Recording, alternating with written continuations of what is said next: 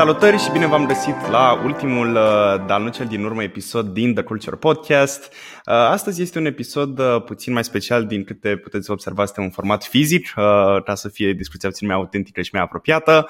O avem astăzi alături de noi pe doamna Diana Slav, care este ghid turistic în Constanța, pentru a discuta puțin despre background-ul cultural al orașului, Mm, cum, uh, cum privesc tinerii uh, toată istoria orașului Constanța și, uh, nu în ultimul rând, despre cultură și cum putem apropia tinerii de această sferă. Așa că bine ați venit și vă mulțumim mult de tot că ne-ați acceptat invitația. Bine v-am găsit, vă mulțumesc și mult de invitație. Nu mi-am dat seama că este premieră, primul podcast pe care îl facem față în față mă rog, pe care îl faceți voi, că și pentru mine de altfel este, dacă stau să mă gândesc bine, ultimele într-adevăr au fost făcute telefonic, sub formă de intervenții sau acele conferințe, că toată lumea a făcut conferințe, cred că deja am început să nu le mai suportăm așa mulți dintre noi. Clar. uh... Hai să începem cu niște lucruri uh, poate puțin mai generale. Ce puteți să ne spuneți despre dumneavoastră? De unde pasiunea pentru uh, na, a ghida oamenii prin oraș? Uh, despre activitatea dumneavoastră. Da, da, da. Asta ar putea să fie așa, știi, ca un fel de discurs de genul, un fel de TEDx sau un fel de motivațional în ideea în care oricând poți să-ți găsești pasiunea și să-ți schimbi un fel de 180 de grade până la urmă ritmul vieții pe care l aveai până în momentul respectiv. Pentru că eu sunt de fapt născută în Mangalia și am absolvit facultatea de drept iar liceul nu avea nicio treabă și ăla era liceu de profil real fizică-chimie. Deci din start m-am dus așa pe niște direcții foarte diferite, dar au prins bine, fiecare bucățică în parte, pentru că fiecare mi-a oferit o bază de cunoștințe. Pasiunea mea a fost din copilărie, într-adevăr, pe istorie, pe legende, pe povești, pe, și combinat evident și cu geografia. Și mie îmi plăceau clădirile frumoase și mă uitam la ele că sigur e clădire veche și frumoasă și are o poveste în spate. Dar nu știam atunci să caut mai multe pe direcția aceasta. M-am uh, angajat într-o firmă cu domeniu tehnic în uh, portul Constanța, deci nu avea nicio treabă la fel, nici cu una, nici cu alta, dar fiindcă vorbesc uh, fluent în limba engleză, aveau nevoie pe partea de traducere și am și stat acolo mai bine de 10 ani de zile. Uh, în momentul în care uh, am găsit, să zicem, un fel de stabilitate, că până la urmă contează și asta. Eu îi felicit pe copiii care își găsesc pasiunea încă de mici și sunt susținuți și de familie, dar uneori poate nu se va întâmpla lucrul ăsta și poate de-abia când devii adult și te așezi un pic, începi să-ți dai frâu liber și imagine, imaginație, să zic așa, pasiunilor pe care le ai și să le dezvolți. Cam asta am făcut eu am început să călătoresc, de fapt, în prima fază. Adică e, cumva e amuzant că eu am ieșit din țară ca să devin mândră de țara mea. Vizitând alte orașe, am descoperit conceptul ăsta de free walking tour din limba engleză, acele tururi gratuite pe care le făceau studenții sau oricum tinerii din orașele respective și oferau o altă perspectivă mult mai fresh cu diverse tips and tricks. O să mai fac chestia asta cu engleza câteodată când vin mai Fără absolut nicio ah, problemă. Da, suntem culture young people, e exact, e perfect așa. Plus oricum pot să se traduce în engleză ulterior, ah, adică... super. Și mi-a plăcut foarte mult conceptul, călătorind uh, pe acolo, după aceea făceam și Constanța la picior de multe ori, și studentă fiind evident că mai economiseam bani de bilet, să mai întâmplă și asta recunosc. Uh, iar de acolo am început să caut ușor, ușor în biblioteca orașului Constanța cărți despre istoria orașului Constanța, că îmi dădeam seama, ok, clădirea asta chiar e veche. Plăcuțele noastre de monument istoric au apărut târziu, că atunci chiar am făcut pur și simplu muncă de cercetare, pas cu pas, cu străzile, plus că nu se numeau străzile așa, că fiecare perioadă de la regalitate după aceea comunism s-au tot schimbat denumirile stradale. De-abia după vreo câțiva ani de căutat așa, haotic să spunem, și îmi făceam eu diverse fișe pe anumite case sau pe anumite străzi sau zone, în, într-unul din tururi a fost uh, așa un mic declic, unul în sens pozitiv și unul în sens negativ.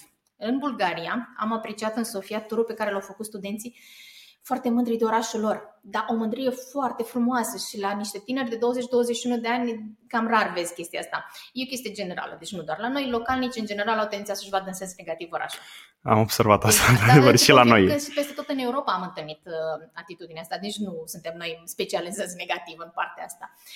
Iar acolo am apreciat. Uh, după aceea, în Florența, nu mi-a plăcut ghidul de acolo, pentru că aceste free walking tour se bazează pe o donație pe care o lasă turistul la sfârșit în semn de mulțumire celui care s-a plimbat. Iar el a mers acolo pe o manipulare emoțională și de toate felurile pentru că a venit cu niște pantofi cu gaură. Deci era efectiv pantoful ah. găurit în talpă. Nu poți să-mi spui că în Florența nu-ți permiți să-ți cumperi pantofi și când faci chestia asta de ghidaj, mai ales că este Florența, adică ei făceau acolo două tururi pe zi pe tematici diferite, că și permite orașul într-adevăr. Uh, și atunci mi-am zis ok, așa da, felul în care s-a întâmplat în uh, Sofia, așa nu felul în care s-a întâmplat în uh, Florența, că deși am iubit orașul ăla și îmi place Italia în general, nu mi-a plăcut ghidajul primit acolo. De-abia de acolo am corțit ideea că ok, da, avem și noi povești în Constanța, de ce nu le face nimeni? Neam în bază turistică la momentul respectiv, am zis lansez pagina de Facebook și ce-o fi. Evident că primii vor fi prietenii și familia și cei apropiați, dar cine o să vină? Nu știu. Dar cum o să te găsească? De pe Facebook. De acolo am pornit. Uh, și acolo a fost uh, sămânța de noroc pe care nu aveam cum să o anticipez în momentul respectiv. A fost situația din Ucraina, cu Odessa și cu Sevastopol, în care navele de croazier aveau Marea Neagră în circuitele lor. Din cauza acelui moment de politică internațională, au evitat să se mai ducă pe zona aceea și totuși, fiindcă erau vândute croazierele, se opreau la Constanța. Turiștii străini caută lucrul ăsta, mai ales americanii, australienii, canadienii, cam ăștia au fost primii mei turiști și m-au contactat direct de pe Facebook. A fost la un moment dat, țin minte, în 2015, dacă nu mă înșel, veneau la navă de croazieră și le ziceam, ok, vine și vă aștept la poartă. Și îmi luam plăcuța aceea, printam un A4 pe care îl țineam într-o folie cu numele, ca la aeroport, așa cum vedem în filme. E, am avut de la o navă de croazieră 40 de solicitări individuale, că am râs că zic că ar trebui să vin ca panourile alea de la americani de reclamă și pe față și pe spate, ca să am toate numele. Și de atunci mi-am făcut o chestie laminată, un A4 laminat pe care scrisesem acolo, Constanța Walking Tour, ca să știe să vină la mine. Cam, și ăla a fost așa un moment de cotitură pentru mine, că a fost primul grup mare, de peste 40 de persoane și nu aveam nici dispozitiv de voce, adică am fost așa puțin copleșită, dar am dus turul până la sfârșit, ne-a filmat și o televiziune locală, era un eveniment că venise o navă de croazieră destul de mare la momentul acela. Iar după aceea a venit partea de localnici, că așa m-am cunoscut și cu voi, cu multele proiecte pe care le-am uh, făcut alături de voi de altfel. Pentru că după ce au început să apară recenziile acestea oficiale, Există platformele uh, de TripAdvisor, nu știu dacă am voie să da, spun, da, care este o platformă problemă în care uh, poate oricine să intre și să lase o recenzie realistă. Asta este avantajul. Uh, a pornit inițial pentru recenzii date hotelurilor și de acolo evident că s-au pus și către alte activități pe care le poți face în zonă și ce poți vizita. Și asta este partea bună pe TripAdvisor, că oamenii le lasă în mod sincer. Nu e că e camera aia atât de mare cum ți-a pozat-o hotelul, că vezi că de fapt este cam mică, este cam prăfuită, e departe de stație și așa mai departe. Da, știu că există mai multe platforme de genul, știu că e și Yelp. Da. Și au apărut, au apărut oricum mai multe. Mai sunt, um, era și Couchsurfing. Da, și Couchsurfing. Exact, da, Booking-ul nu avea, din câte știu, pe activități, Booking-ul avea în continuare doar pe partea hotelieră. Da, am impresia că au încercat la un dat să adauge și chestii de genul ăsta. Mă da. contactaseră și pe mine, exact dar nu mai știu. Bine, și între timp au apărut și diverse alte platforme, dar nu neapărat pentru recenzii, cât pentru a închiria sau pentru a, pentru a căuta ce activități poți face în um, orașul respectiv, că și pe mine au început să mă contacteze cei care au uh, inițiat aceste platforme. Ah. Dar pe partea cu localnicii, de aici prietenii care inițial au zis, da, cine o să-ți vină, ok, au venit, bravo ție și au văzut recenziile de pe TripAdvisor care erau extraordinar de pozitive, adică nu doar că era bine, era foarte laudativ totul acolo. Și de spuneam de partea cu localnicii care văd orașul în sens negativ. Dar ce le arăți? Că orașul nostru nu e așa de frumos. Și în momentul ăla m-am schimbat și mi-am schimbat un pic și discursul, evident, de prezentare al orașului, în care le-am zis, ok, hai la un tur cu mine. Și ți arăt eu poveștile cum le văd eu cu ochii mei. Eu mai râd eu cu Sfânta Treime, că eu sunt mioapă, stângace și cu platfos. și atunci, dar eu am altă perspectivă, se pare, asupra lumii au început să-și cheme alți prieteni și la un dat mi-am dat seama că ok, trebuie să mai mi organizez și eu un pic programul de lucru și am creat acele evenimente de pe Facebook cu participare și alea se puteau distribui în mod organic și chiar uh, au avut uh, succes, de alea mi-e dor, recunosc și acum. Secundar au apărut și partea de tururi cu copii, la fel și de asta mi-e dor pentru că școala online nu mai permite momentan școala altfel Uh, cei care veniseră adulți localnici au întrebat, dar nu vrei să vin și cu copilul? Și atunci am adaptat iarăși poveștile pentru nivelul lor de copii. Adică începând, bine, eu recomand cam de pe la clasa a treia, de pe la 9-10 ani, ceilalți mici la un dat se plictisesc, pentru că asta este, e mm, normal. Clar. Pentru ei, după ce găseam niște mici ghicitori, niște mici provocări, dar nu mai puneam atât de mult accent pe prea multe povești, că se trebuiau lăsați să se joace, că era un spațiu liber. Uh, Uh, și uh, cam de acolo am pornit, adică de la turiști m-am întors către casă, cum ar veni către ei mei și către localnici. Am înțeles. Deci cumva uh, a pornit din afară, ați văzut în altă parte și ați încercat să faceți fenomenul ăsta cumva și la noi la Constanța.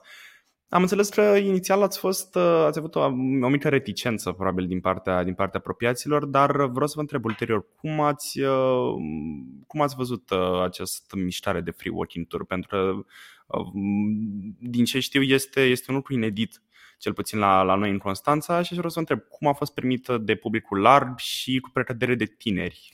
Um, n-au fost tinerii primii care au îmbrățișat ideea, să spun așa, au fost deja adulții, cei maturi sau chiar și persoanele în vârstă, foarte uh, entuziaști de altfel și mi-a arătat cineva la un moment dat la un tur din acesta dedicat localnicilor o fotografie de început și una de sfârșit. Și acolo era un foarte puternic limbaj non-verbal, pentru că la început, la punctul de întâlnire când făceam eu prezentările și toate cele, erau cu mâinile încrucișate. Întâmplarea a făcut că a făcut fotografii exact pe aceleași persoane, uh, mi-a făcut comparație și știm că mâinile încrucișate sunt acea lipsă de încredere, de deschidere, până ascult să te fie convins. Sceptici. Exact, că nu era încă convins de povestea pe care urmează să le livrez eu. Iar la sfârșit, la poza de final pe faleză, pentru că acolo închei turul, uh, aceleași persoane erau lângă mine, brațele desfăcute și toată lumea zâmbea și acolo s-a văzut și mi-a plăcut foarte multe persoane, în special cei de vârsta bunicilor noștri, să spunem. Am avut participanți 70-80 de ani și nu odată și m-am bucurat foarte mult că au putut veni, uh, care la final au spus că s-au simțit turiști la ei acasă. Mi s-a părut așa cea mai frumoasă formă de, de apreciere pe care mi-o pot oferi în momentul respectiv. Am înțeles. Um, dacă ar fi să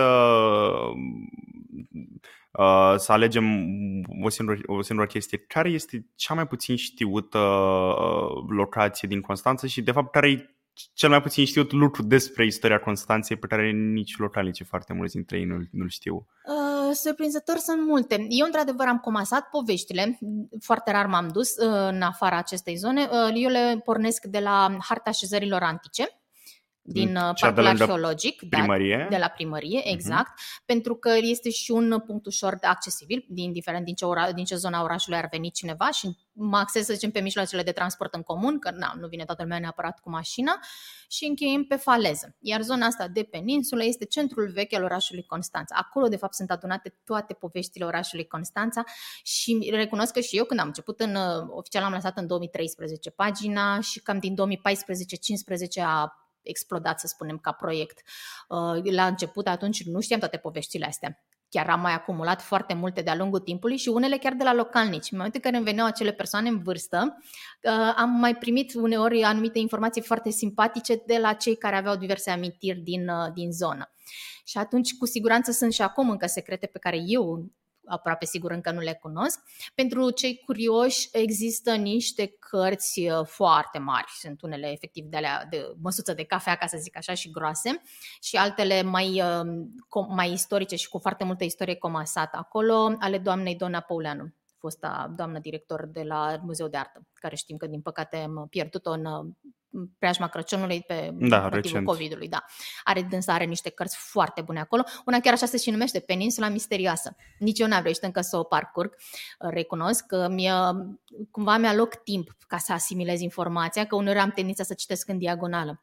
Și în perioada asta sunt și eu chiar masterand aici la, la universitate și uh, încă mai descoper povești noi. Uh, acum, în perioada pandemiei, asta a fost un element bun pentru mine. Am mai citit încă o carte de dedicată ce am aflat foarte multe secrete, să spunem, ale dezvoltării stațiunii Mamaia, pentru că nu mă dedicasem până acum uh, studiului uh, din punctul ăsta de vedere. Uite, spre exemplu, zona Abator, cum o știm noi în Constanța, care este după gară, după gară da. plecarea da. spre Mangalia, să spunem așa. Zona aia se numea zona la vii. Deci cândva acolo erau niște vii, de viță de vie și uh, de aia avem și un alt cartier care Viile se numește noi. Viile Noi. Da. Exact. Da, adică în momentul în care afli chestiile astea, dintr-o dată poți să faci aceste asocieri. E, la zona asta, zona a fost abator, fostă vii, acolo au fost plajele într-o perioadă. Acum vreo 100 de ani, să zicem, pe la 1900, cu aproximație. Iar noi știm că Marea Neagră are acei curenți foarte puternici care mănâncă malul. Noi nu avem neapărat mare, dar curenții ăștia dau și numele simbolic de Mare Neagră pentru că mulți marinari și-au pierdut viața din acest motiv iar la plaja respectivă se tot crea o, bara, o așezare, se numeau băile, se venea la băi de mare.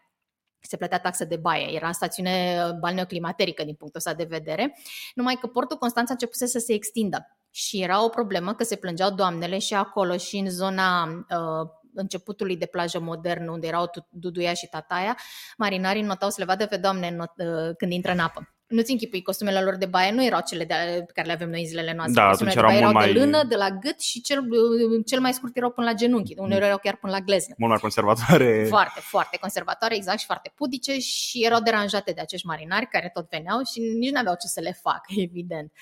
Um, Iar la undeva pe la 1905, primarul care era la momentul respectiv, Ion Bănescu, are bustul în fața primăriei din zilele noastre. Da. A fost un om uh, foarte vizionar. Deci el chiar a modernizat Constanța la momentul respectiv, a făcut un act de curaj spre inconștiență, am putea spune, pentru că el și-a dat seama că nu mai are rost să investească în fiecare iarnă, uh, sau mă rog, în fiecare început de sezon din cauza iernii în zona aceea de la Vi, că se va extinde cu siguranță orașul și deja văzuse potențialul Mamaiei. Nu exista nimic atunci, ci se spunea la Dune în zona respectivă. Orașul nici nu se întindea până acolo la momentul acela și în la perioada respectivă era o linie de cale ferată care pleca din zona parcului arheologic, de la primărie din zilele noastre, pentru că la era parcul Gării.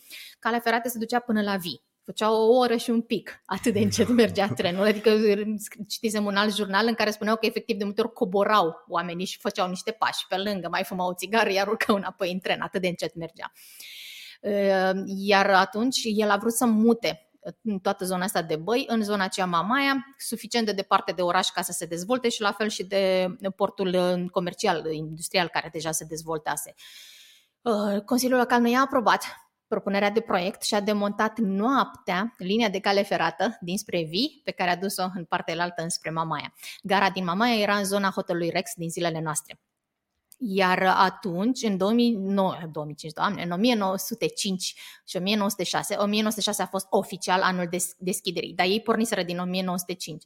Și fiind stațiune cu taxă de baie, se știa exact evidența persoanelor care intră. Populația Constanței era undeva la 16.000 de locuitori, iar ei în 1906, din iunie până în septembrie, deci în patru luni, o perioadă foarte scurtă, au avut 48.000 de vizitatori. Deci asta arată deci, succesul imens pe care l-a avut într-o perioadă atât de scurtă. Triplu, da, da triplul populației pe care o aveau efectiv acolo. Și după aceea presupun că există, dar asta a fost așa de deschidere și atunci a avut acest impact. Era comparată cu marile stațiuni de, de la mare, de pe coasta Mării Mediterane, să spunem, Oni sau, nu știu, Ibiza din zilele noastre, ceva de genul ăsta, da. De genul ăsta, uite, este o poveste de care nici eu nu știam și am aflat-o acum recent și prin peninsulă, cu siguranță, în care ar mai fi de, cred, de cred descoperit. că de, de peninsulă se leagă foarte multe legende urbane din ce am auzit, mai ales în, în zona aceea, Casa cu Lei, Hotel Intim. Da. Cred că și, le, și, și față de moschee, o, o chestie pe care am aflat-o recent, chiar Așa. recent și de care am rămas absolut surprins, este că la noi, la moschee, este, este cel mai mare covor țesut de mână vreodată, care a fost țesut pe, pe Adacale. Nu chiar, dar este într-adevăr unul din cele mai mari, nu este cel mai mare, dar este unul din cele Nu mai este mari. cel Este adus de pe insula Adacaleh. Insula Adacaleh era de la porțile de fier. Da, la porțile de fier și, și au Exact, scufundat-o da, exact după construcția... Când uh, urmau să facă porțile de fier Da. și să urma să se scufunde insula, au preferat să salveze covorul. Covorul fusese dă- dăruit de uh, sultanul Abdulaziz uh, pentru acea moschee și au vrut să-l aducă aici. El, într-adevăr, este unul din cele mai mari și, într-adevăr, complet făcut de mână. Ei numai așa făceau în perioada Imperiului Otoman. Uh, complet desfășurat, ar avea peste 100 de metri pătrați și cântărește 490 de kilograme. Și știu că n-au nici spațiu să-l, Asta să-l nu știam, desfășoare. da, am văzut că l-au tăiat și că l-au rulat cumva în, în câteva părți sau i-au rulat doar o parte pe Aici perete. asta nu știu, o să Nu mai încerc știu și eu să mă exact. interesez exact. Eu îmi făceam griji văzându-l tot timpul rulat că știu că putrezește țesătura și că ar trebui cumva aerisită sau tratată sau întreținută și nici asta nu știu cum se face acolo. Ce este interesant în schimb la Moscheea Carol, pe lângă vederea panoramică pe care o recomand tuturor tinerilor să se ducă până acolo, pentru- este genial a- acel 360 de sus din minaret. Nu, nu cred că a fost vreun, nu cred că e vreun tânăr care să nu fi fost în...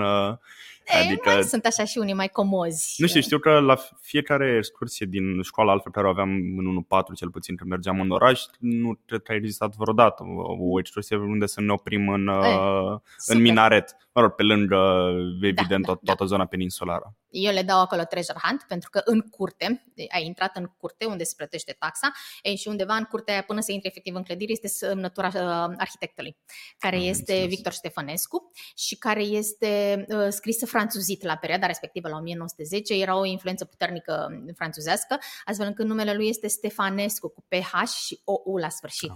Și este dat în piatră, într-o diagonală în piatră. Și asta e unul din treasure hunt-urile pe care le dau copiilor. De asemenea, uh, are un record acea moschee. Este uh, moschee construită la 1910. Asta înseamnă că nu mai eram în Imperiul Otoman. Noi nu mai eram obligați să construim moschei. Regele Carol a construit un semn de mulțumire pentru comunitatea musulmană din zonă. Noi știm aici în Constanța că noi prin musulmani ne referim și la turci și la tătari. Da, știu, știu că în orașul nostru este unul dintre orașele cu cea mai mare prezență a... Toată Dobrogea. Da. 90% din comunitatea musulmană se găsește în Dobrogea de altfel. Ăsta uh, a fost și motivul pentru care regele Carol a vrut să construiască această, piartă, uh, această moschee în semn de mulțumire. El a pus piața de fundație. Uh, ceea ce o face, că atunci și musulmanii au denumit-o moscheea regelui Carol, moscheea regală. Este singura moschee din lume cu nume de non-musulman, de păgând din punctul lor de vedere, denumită în onoarea regelui Carol. Iar al doilea treasure hunt pe care îl dau și adulților, de altfel, pentru că există acea telenovelă care a prins și nu e rău totuși că a prins, fiindcă i-a învățat foarte multă istorie pe cei care s-au uitat acolo, Suleiman Magnificul. Așa, așa au învățat de acolo niște mici detalii legate de istoria Turciei, prin care, ă, de exemplu, este flora națională, care este flora națională a Turciei, este la Lea. Ea este nu sculptată știam. pe clădire și eu le dau treasure hunt să găsească sulalele sculptate pe clădire. Iar ea nu este cea mai veche moschee, mai avem ă, în zona Cincin, și așa, zona tineretului, este, da, da, da. Este cea mai mică de acolo aceea undeva mititică, în spate. da, aceea este cea mai veche din Constanța, este din 1862 și este și ea funcțională, dar acolo, într-adevăr, merg uh, cei din comunitate, persoanele în vârstă, nu sunt atât de deschiși din punct de vedere comercial ca cea din piața Ovidiu. Asta ar fi diferența. Și cea mai veche, cea mai veche din România o găsiți la Mangalia. Da. 1570, dacă nu mă înșel, eu tot schimbat anul.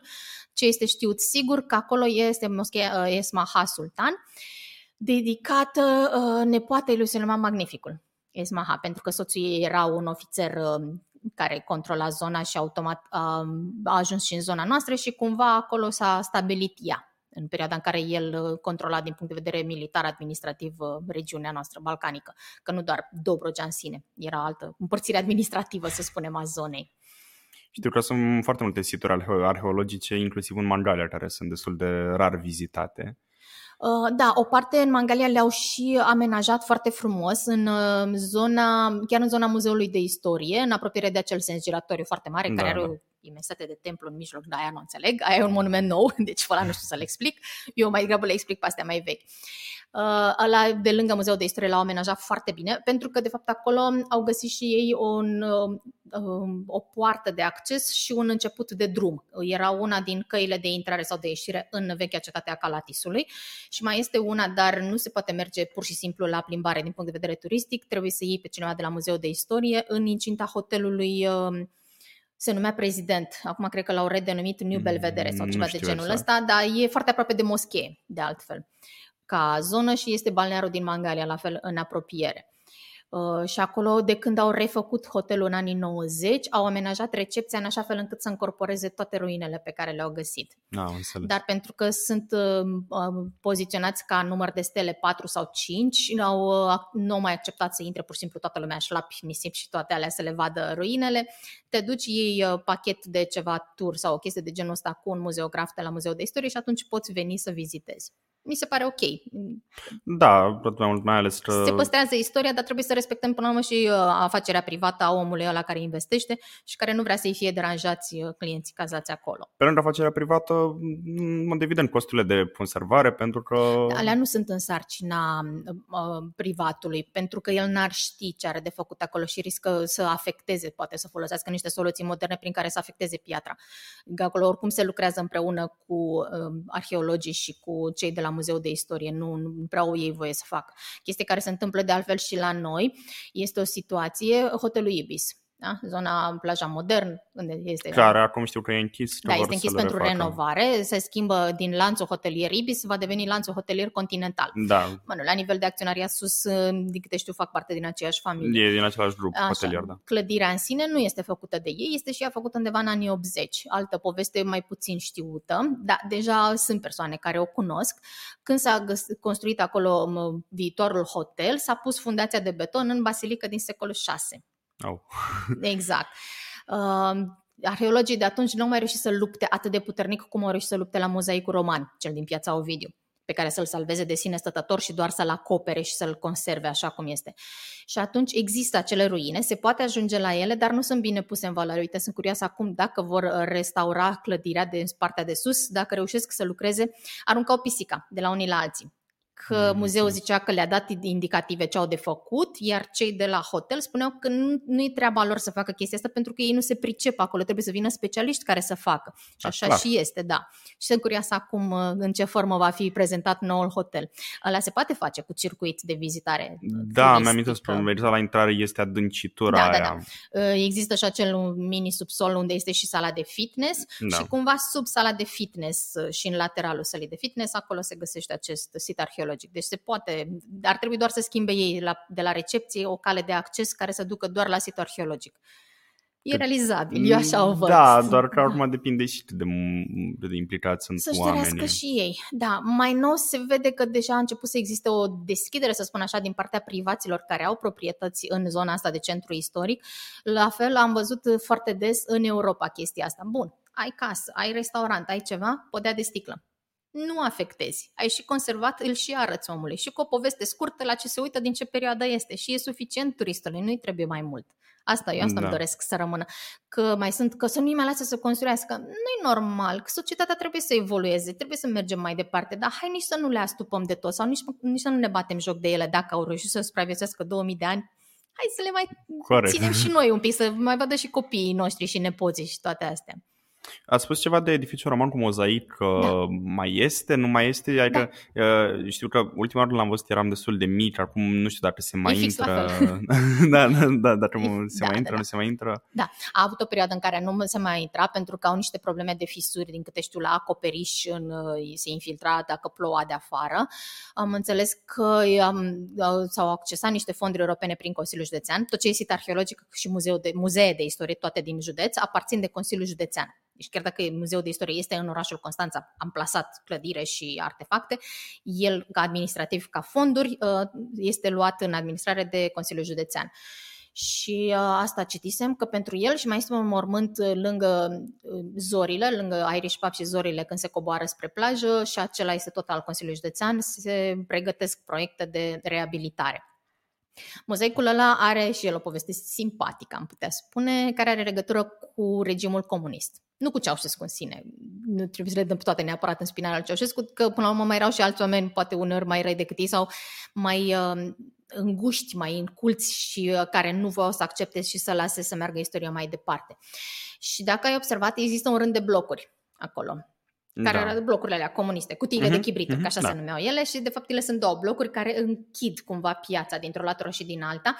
Asta era o formă a comunismului de a bloca sau de a ascunde și în București de multe ori și de a distruge uh, moștenirile rămase din perioada regalității. Și cam asta s-a întâmplat și la noi, de-aia ai văzut Casa cu Lei, pare un pic ascunsă în momentul da. ăsta și după aceea hotelul intim, toată strada. Mie îmi place strada respectivă foarte mult.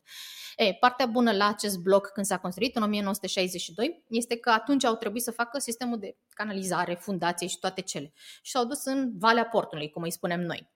Și așa au descoperit acest mozaic, care era acoperit și mai erau doar acele ruine numai că în momentul respectiv cumva niște arheologii care au fost acolo au reușit să găsească și niște oameni din administrația publică cu care să lucreze și atunci așa s-a putut construi efectiv clădirea, edificiul ăla care protejează mozaicul. Îți dai seama că acolo nu mai au ce să schimbe din punct de vedere al prezentării, da. ci doar trebuie să aibă grijă de partea asta de structură, de acoperiș și aerisire, iluminare, că detaliile le au deja explicate foarte frumos uh, acolo. Adică poți să mai mergi. Da, mă tem totuși că se fac eforturi probabil pentru conservarea respectivelor monumente, dar nu se fac destule. Adică treceam pe lângă muzeul de istorie, da. în momentul actual are bandă. știți, Da, o are în, și acum. O are da. și acum. Uh, și acolo era un... Uh, ei au avut în total vreo patru proiecte. Unul era mozaicul, unul era clădirea Muzeului de Istorie, unul era acel mormânt de care știam de la Irish Pub, care și l-am înțeles că este superb, nu l-am văzut în interior. Mm, Nici eu. Unde În- e exact? Că nu... Nici nu-l vezi. În momentul în care treci de, de, de la liceul Mircea, treci de Sherica, acel hotel și de Irish Pub, te duci spre restaurantul Zorile. E, imediat după Irish Pub, acolo pare o zonă doar verde. Da. E, în sub verdeața aia, de fapt, este acest edificiu roman cu mozaic, care și el e, are o mică clădire, să spunem așa, ca un fel de cameră cu acoperiș și care îl protejează așa cum este. Știu că se coboară undeva și prin dreapta la Irish Pub, exact Ceva de în genul ăla, dreapta. da, Sta- e ca o vale micuță Mhm. acolo. E, ăla este, acolo este conservat, dar nu, nu deschis. În replică este făcut în cadrul Muzeului de Istorie, Am cel înțeles. din Piața Ovidiu, pentru că are niște picturi foarte bine documentate și le-au reprodus pe cele din uh, Muzeul de Istorie și tocmai de asta nu vor să uh, permită acces, că există riscul să se degradeze exact cum s-a întâmplat cu bisericuțele de cretă de la Basarab Murfatlar uh, pe care le avem și pe acelea, nu mai știu de când sunt datate, de pe la începutul pre- creștinismului, să zic 600 după Hristos, ceva de genul ăsta, și care ușor, ușor s-au estompat. Culorile au mai rămas așa doar uh, ce s-a desenat efectiv ca scrijelit pe, pe perete. Că am avut ocazia odată să ajung acolo și am văzut diferența. Și acolo uh, se poate salva mozaicul acela de la Irish Pub. Am văzut în Bulgaria sistemul în care s-a salvat un astfel de mormânt. Ei spun acolo că avea Valea Regilor. Au găsit o serie de... arătau ca niște dâmburi ele în, uh, deasupra solului, să spun așa. Și de desubt, de fapt, erau aceste morminte și unul din ele era foarte elaborat și foarte plin, inclusiv de sculpturi impresionante, sculpturile respective. Și atunci au bănuit că ar trebui să fie mormântul unei persoane mai importante din perioada respectivă și au zis că ar fi dromichete. Uh, și doar în ăla ne primeau, dar ne-au primit într-un... Acum, uite, făcând uh, din cauza COVID-ului, uh, făcând peste tot uh, igienizarea asta, nu ni se mai pare nimic, dar pentru mine atunci a fost foarte interesant, pentru că am trecut printr-un tunel efectiv care ne-a curățat de diverse impurități cu care veneam de afară, am pus șosen, șoșon din aia de plastic în picioare, am pus casca, am pus halat și după aceea am intrat în mormânt. Și deasupra mormântului se pusese o cupolă de ciment. Acum nu știu dacă e vreun ciment tratat în vreun fel anume și după aceea creștea vegetația normal, iarăși pe, pe exterior. Și totul cu temperatură controlată plus fără niciun telefon. Tot genți și toate cele se lăsau la vestiarul respectiv înainte să ne facă acea igienizare. Deci ei au făcut-o din anii 80. Tehnologia Am înțeles. există, cu siguranță, și mai ales acum, în zilele noastre, a, a explodat efectiv din punctul ăsta de vedere, deci se poate salva. Și mi-ar, do- mi-aș dori să-l văd pe la real, nu replica din Muzeul de Istorie. Credeți că a avut Constanța de suferit uh, na, după valul ăsta nou de modernizare? Povesteați mai devreme uh, de Mamaia și cum a fost la început, a exact pe ideea asta de n-am mers la plajă, stațiune uh, balneară. Da. Uh, credeți că na, tot valul ăsta de eu știu, n-aș să numesc val de postmodernism, dar valul ăsta de uh, dezvoltare așa urbană, m, parcă negândită, Asta voiam să zic. blocuri aruncate, cluburi aruncate. Exact, bine, mai ales asta din chiar ultima perioadă, să spunem, din ultimele Da. decenii, uh, pentru că inclusiv după aceea, după 1905, chiar și în perioada regimului comunist, anumite hoteluri când au fost construite erau gândite din punct de vedere urbanistic uh, ca așezare, ca distanță între ele, spații verzi. Era ca un fel de parc, aș putea spune aproape și dacă observi hotelurile alea vechi, nu sunt puse cu fața la mare, sunt puse tot timpul perpendicular astfel Da. încât toate aveau un anumit număr de ore de soare și de lumină, dar fără să îi- efectiv să le facă acvariu, cl- camera fiecărui uh, hotel în parte. Și de-abia următoarele au început așa să ia toate peticele de pământ. Cu alea nu sunt nici eu de acord și nu știu cum le-ar explica poate un uh, specialist care a și studiat partea asta de arhitectură pe urbanism, de dezvoltare regională, că acolo într-adevăr există niște principii care ar trebui respectate și nu știu dacă la noi se mai respectă. sincer Corect. să fiu. uh, Și probabil n-ar fi fost atât de deranjant dacă n-ar fi avut fiecare clădire stil diferit. Adică Asta este, și, da. și Mamaia sunt clădiri vechi, adică sunt clădirile alea micuțe. Da, da, da, uh, sunt acele vile care au rămas din perioada Mhm. regalității, pentru că în perioada interbelică familia regală venea la Mamaia, de aceea avem și acel palat al reginei Maria, care și el este într-o stare de degradare avansată și cu niște mă, probleme, din câte știu, din punct de vedere legal al uh, înstrăinării imobilului. Am înțeles că s-a sesizat Ministerul Culturii. Și, uh, într-adevăr, asta m-a deranjat și pe mine și diferența asta de regim de înălțime da. care iarăși nu, și astea sigur trebuie să fie exist, cumva sunt reglementate. Totul aici este foarte structurat din punctul ăsta de vedere și nu doar la noi, că și noi ne-am importat toată regula asta, setul de reguli s-a importat din Europa. Codul penal, codul civil sunt tot din Europa, importante și la noi. Și de-abia după aceea poate Asta adaptate. de când regulamentele organice. 48, exact, cam de atunci le-am uh, luat, uh, să spunem. Uh, cel de cod civil, din câte știu, cred că a fost tradus aproape motamon în primă fază și de-abia după aceea ușor, ușor adaptat realităților locale. Și la fel și pe partea asta de construcții. Într-o primă fază au existat aceste planuri și aceste reguli generale, care am înțeles că în ultimii ani nu au mai existat, pentru că ar fi trebuit să avem un plan de dezvoltare al orașului nu știu exact cum se numește. Da, mă, mm, da să nu soi de plan exact. de urbanism. Un fel de plan de urbanism, exact, dar de asta zic că poate să existe și pe termen lung, și pe termen mediu, și pe termen scurt. Iar noi nu cred că l-am mai avut. Știu că m-au mai invitat să la un dat că la fel noi nu avem o strategie de dezvoltare din punct de vedere turistic și se discuta și pe chestia asta și acolo o citisem. Au fost vreo 400 de pagini. Recunosc că mi-a fost greu să... E greu să-ți extragi informația cu adevărat utilă din genul ăsta de documentații foarte mari și văzusem că era o planificare la modul, să zicem, 5 ani, 10 ani, 15 ani, adică exact să înțelegem o anumită evoluție. Și cam asta ar fi trebuit să fie și cu casele. Că de aia ne place când ne ducem pe Mediterană și vedem că toate căsuțele alea sunt toate albe cu acoperișul maro sau la, albe și cu terasă. La da. fel uh, Murano și Burano, mai ales Burano, cu casele colorate diferit, dar ei și-au asumat-o ca identitate de localitate. Noi nu avem o identitate cu adevărat de localitate. Bine, asta se știe în tot orașul, adică, da. nu știu, au, au apărut așa sporadic uh, foarte multe clădiri, foarte multe, din nou, uh-huh. genul ăsta de cartiere rezidențiale sau complexe de, complexe de clădiri. Da, da, da cu alea aș fi mai degrabă de acord decât cu acele uh, clădiri micuțe care apar între alte două clădiri dintr-o dată și nici nu oferă nici spațiu de parcare de nimic și dintr-o dată le simți pe toate înghesuite. Da. Am avut turiști care pentru ei a fost un șoc să vină după ani de zile să vadă Constanța sau Mamaia, Mamaia special a fost șocul cel mai mare până la Năvodari în partea aia, pentru că zona aia era așa o semipădure, o sălbăticie de tufe de tot felul și plus că noi avem și niște tufe speciale, fiind la mare nu, nu cresc așa orice formă de vegetație și pentru ei a fost, am venit la junglă urbană, deci așa au caracterizat zona respectivă acoperiți de, de toate cele clădiri și foarte multe neterminate. Și acum, dacă te plimbi, ai văzut, e da, un mare șantier și sunt, uh, sunt șantiere mai ales în zone importante. Mm-hmm. În zone... Și cât mai aproape de plajă, asta iarăși m-a tristat foarte mult. Da, mai puțin și fac un blor mm-hmm. eventual în apă. Uh, care iarăși ridică o altă problemă, pentru că, bun, soarele răsare dinspre est, și se ridică, tu având deja blocurile alea foarte înalte, el în momentul în care a trecut de prânz, să spunem așa, deja începe să facă uh, umbră către plajă.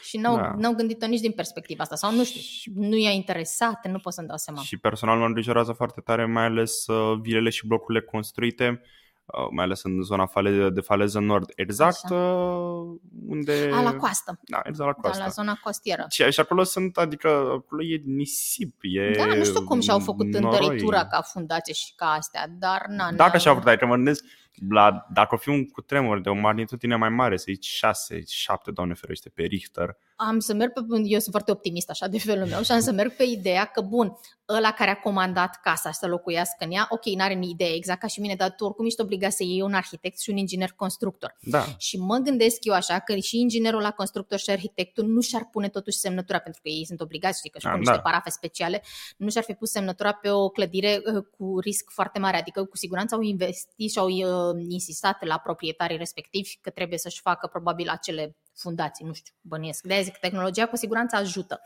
Dar uh, așa, chiar că doar că n-am coborât și pe plajă cu casele, e un pic trist, într-adevăr. Da, și mai e, mai e o chestie așa care mă îngrijorează, foarte, foarte mare birocrație în reabilitarea clădirilor, mai ales din da. nou în zona peninsulară, adică am mers nu foarte de mult. Uh, acum o lună maxim mergeam, mergeam pe, uh, pe Tomis, pe partea pietonală, mm-hmm. mă mhm. duceam în jos în piața Ovidiu și bătea un vânt una puțin mai tare și cădeau pietre de ah, pe, ah, de pe da. o clădire. Motiv pentru care am sunat la poliția locală, în mod evident, ca orice cetățean responsabil și am primit un răspuns oficial frumos în poștă în care mi se spunea că um, proprietarul respectivei clădiri a fost somat, dar aparent în clădirea locuiesc persoane și asta ar... Uh, schimba Da, cumva... ar fi de fapt două explicații acolo, de, că depinde de, de proprietatea asupra clădirii. O parte din clădiri uh, sunt în proprietatea primărie, au ei o regie rea Da. de, de pe, nu știu cum, o chestie din asta.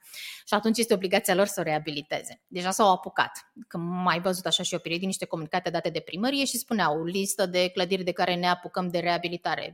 Sunt o Dădeau parte dintre ele câte care s-au trei. reabilitat, mai ales astea cu cafenele la, Mhm. la parter. Da, da, da, alea, dar mai sunt și altele, că eu dacă ies de pe Bulevardul Tomiș și tot intru pe străduțele alea, le-am mai văzut și pe acelea reabilitate. Și acolo pot să fie oameni care locuiesc de ea, oricum plătesc chirie. Nu cum să pui chiriașul să, să, să, să repare fața de acelei clădiri, Da. trebuie proprietarul. Pe de altă parte, au existat acele, există, pardon, că sunt nu știu ce le pun la trecut, uh, acele clădiri care au proprietar privat. O persoană, sau mă rog, că e pe numele unei societăți, nu contează, dar e o persoană. Și știu că încă de anii trecuți deja începuseră să apară, uh, era cu proiect de hotărâre de Consiliul Local, uh, partea de amendare. Deci chiar i-au început să-i forțeze cu amendă 500% din impozitele pe care le aveau de plătit anual să-și refare fața adele. Și a mai fost o amendă pentru graffiti. Dacă ții minte, de multe ori erau foarte multe Da. desene, înjurături, nu contează. Unele am înțeles că sunt cu niște mesaje. Mie nu-mi plac ale, mie îmi plac alea de tip street art. Da, dacă îmi faci un mural foarte frumos, jos Cum pălăria. e cel cu Iisus Hristos de exact Ăla de a fost lângă... dintr-un film. Ăla a fost partea unui film, dar n-aș putea să zic ce film. S-a turnat un film? S-a turnat un film și pentru ăla a fost desenat acel Iisus Hristos de pe perete. N-am știut că s-a Din turnat un 2015, film. da, am prins, dar nu am apucat să mă interesez ce film era, că i-am prins când filmau și când au pregătit uh, Iisusul de pe perete. E genul de film uh, Hollywood style? Un sau? fel de, am înțeles că era ceva film românesc. Ah. A fost așa o chestie independentă, nu știu cât de aia, nu, nici n-am auzit de el ca să ți-l recomand, așa știu că s-a filmat un alt uh, film și în zona Casa Culei și în uh, zona Stradela Vântului, deja celebra, cea mai îngustă strada Constanței. Ah, Uh, exact, porțiunea aia de, de lângă Casa Culei, nu? Din da, dreapta? exact, în porțiunea aia până sau și un pic din hotelul intim au, port, au folosit din stradă. Uh, E pe Netflix, numele în engleză este What Happened to Monday și tradus în română Motamo ce s-a întâmplat cu luni.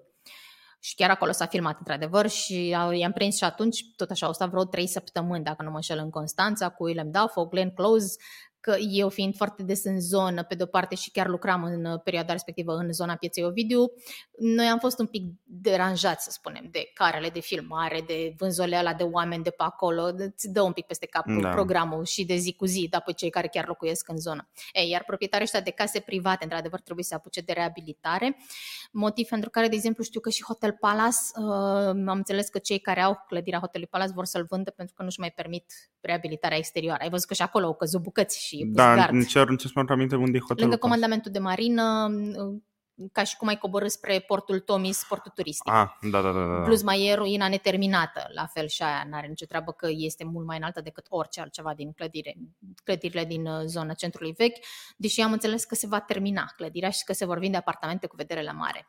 Am înțeles și probabil cu Mă- un, uh, un preț pe măsură. Că... Mă nuiesc, da, dar pe mine mă întistrează ca m, măgăoaie trântită în zona centrului vechi și care ia- ia oricum din lumină și din uh, orele de soare blocului din față, care e pe nivelul clasic de maxim 4 etaje pe care îl avea centrul vechi.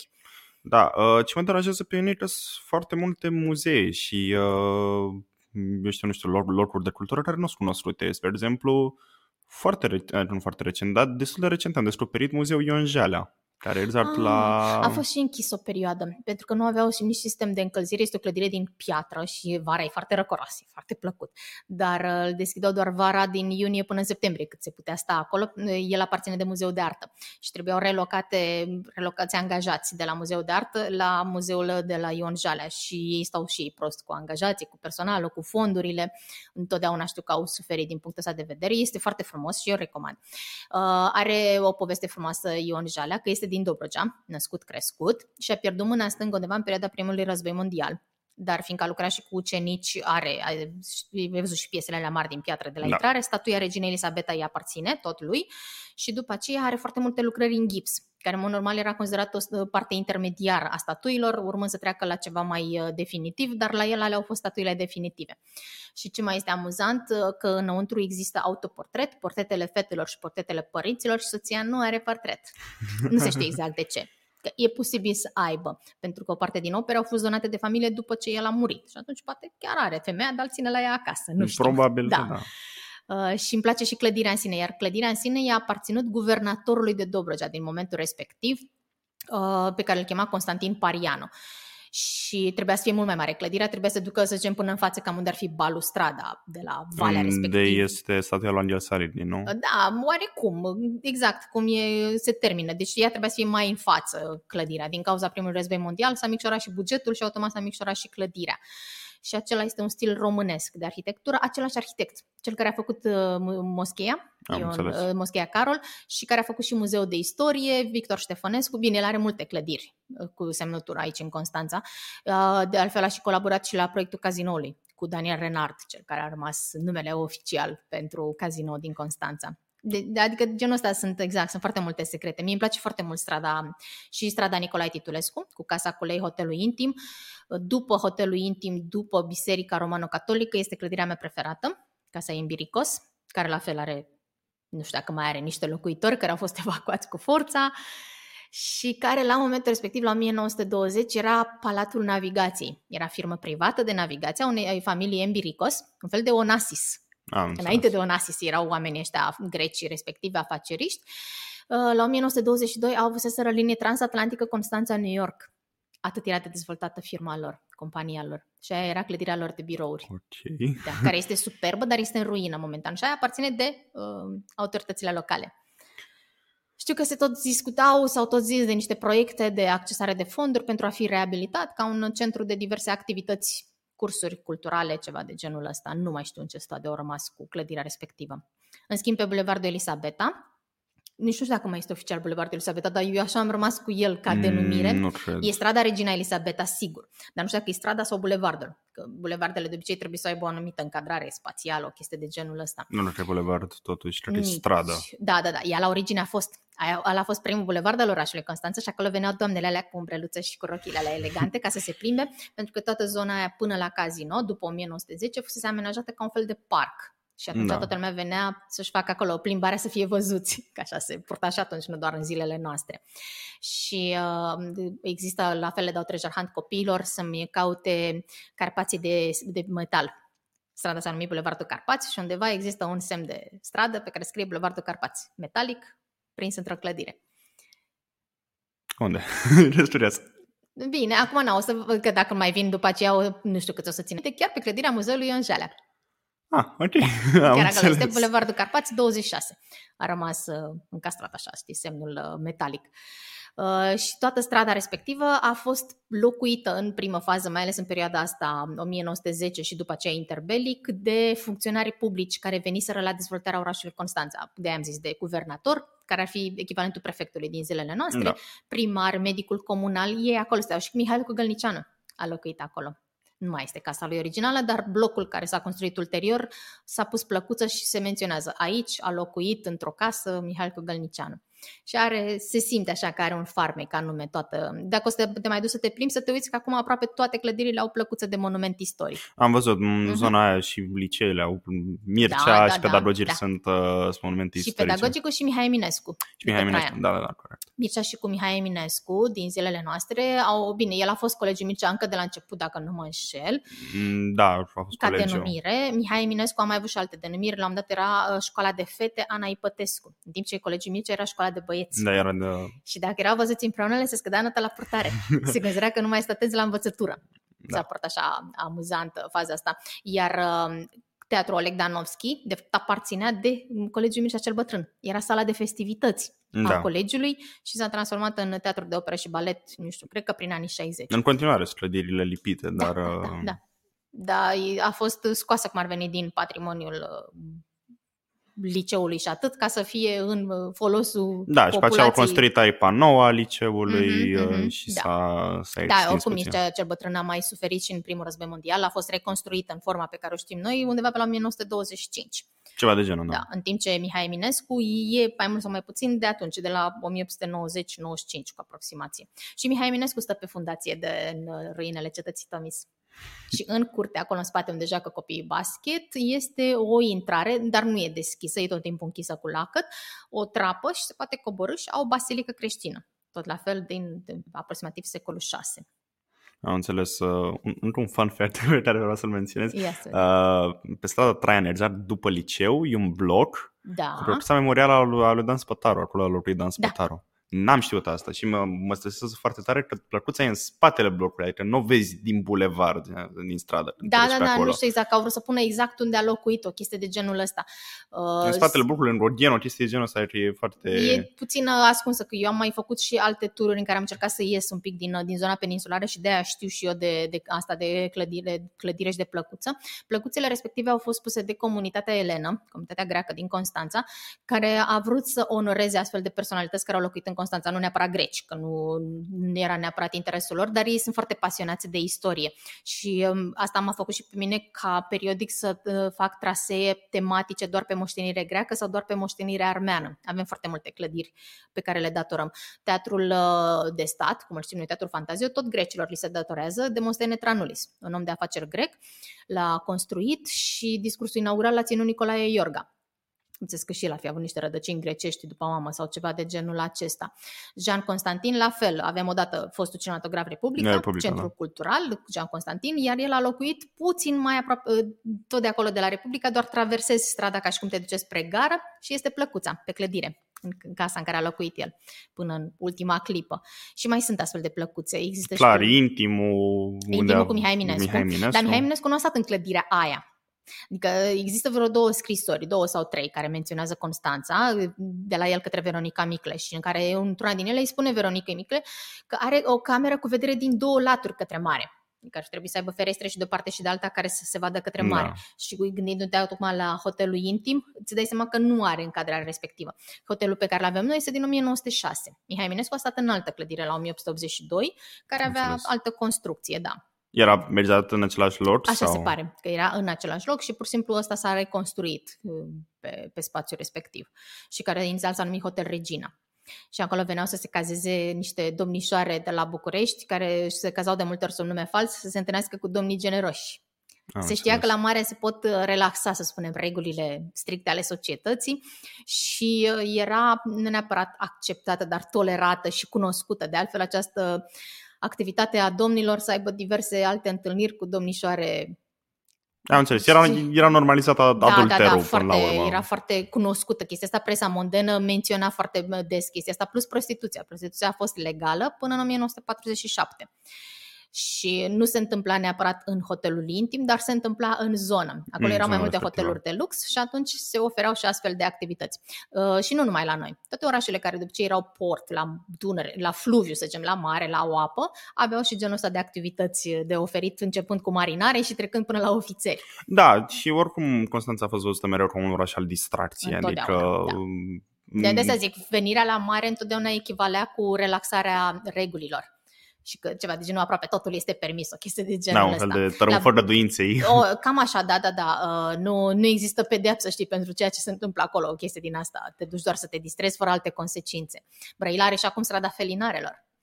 Exact pe același sistem al Amsterdamului, cu felinarele cu pe care le puneau roșii, da. să arate că este disponibilă uh, fata din camera respectivă. Ceva un fel de, de Red Light Boulevard de, de da, România. Da, da, da am avut și noi și în uh, zona peninsulară și am mai avut uh, bordelurile de rând și găsisem la un moment dat o fotografie de arhivă și nu am salvat-o, uh, regulamentul de funcționare și de asemenea un articol din presă în care strada cu Zavodă este paralelă cu Ștefan cel Mare, o să da, zicem așa da. zona Tomis Mall ca idee.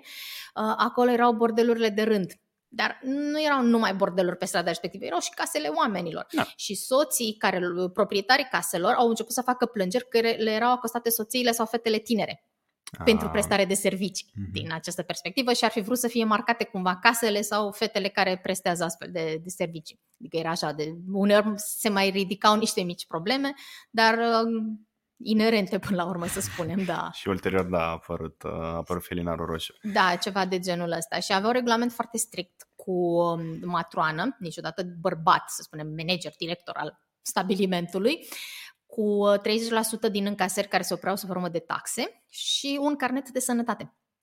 Era un carnet pe care trebuia să-l vizeze săptămânal la medic. Dacă nu aveau ștampila aia, nu aveau voie să profeseze.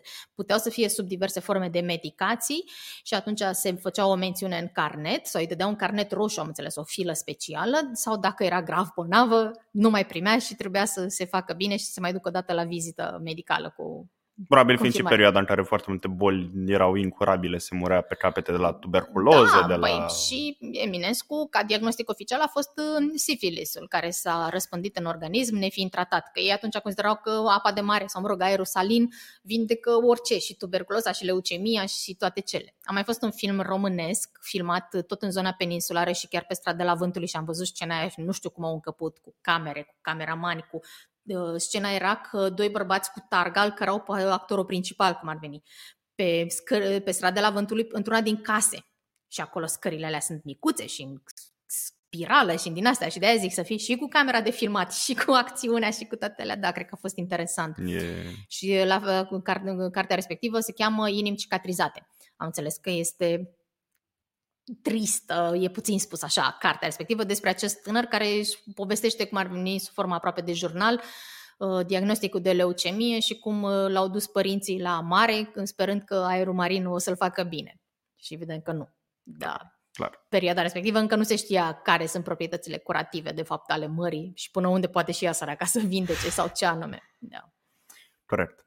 Uh, din nefericire, deși aș vrut atât de mult să continuăm discuția asta, uh, cam acesta este timpul pe care l-avem acordat. Vă mulțumesc foarte, mulțumesc foarte, foarte eu. mult pentru toate poveștile pe care ni le-ați împărtășit uh, și îi invităm pe, pe toți cei care ne urmăresc să participe la tururile organizate de dumneavoastră, să, să, să se documenteze, să afle cât mai mult uh, despre orașul nostru, cât și despre istorie în general și despre locul uh, orașele în care locuiesc, pentru că sunt foarte multe lucruri da. de aflat și unele foarte, foarte interesante. Eu le recomand exact să viziteze peste tot unde se duc, să caute, poate se face și la ei în oraș. Eu așa am și căutat de altfel, cu free tour și puneam numele orașului în care voiam să mă duc și uh, pentru invitația la mine, da, cu mare drag îi aștept. Chiar am avut recent, acum vreo săptămână, doi uh, studenți de la Liga Studenților, de aici de la universitate, cu mesaj privat. Uh, suntem limitați la uh, grup de maxim șase persoane, ceea ce și eu insist în perioada aceasta și când o fi mai liber, cu cea mai mare plăcere, Sperăm de aștept să batem iarăși un record de grup cât mai mare de participare. Sigur, vă mulțumesc mult de tot. și eu. Regulă. Cam, uh, cam aici se termină episodul și cam aici se termină și The Culture Podcast. Vă mulțumim mult de tot că ne-ați urmărit și vă invităm să revedeți episoadele noastre. Mulțumim!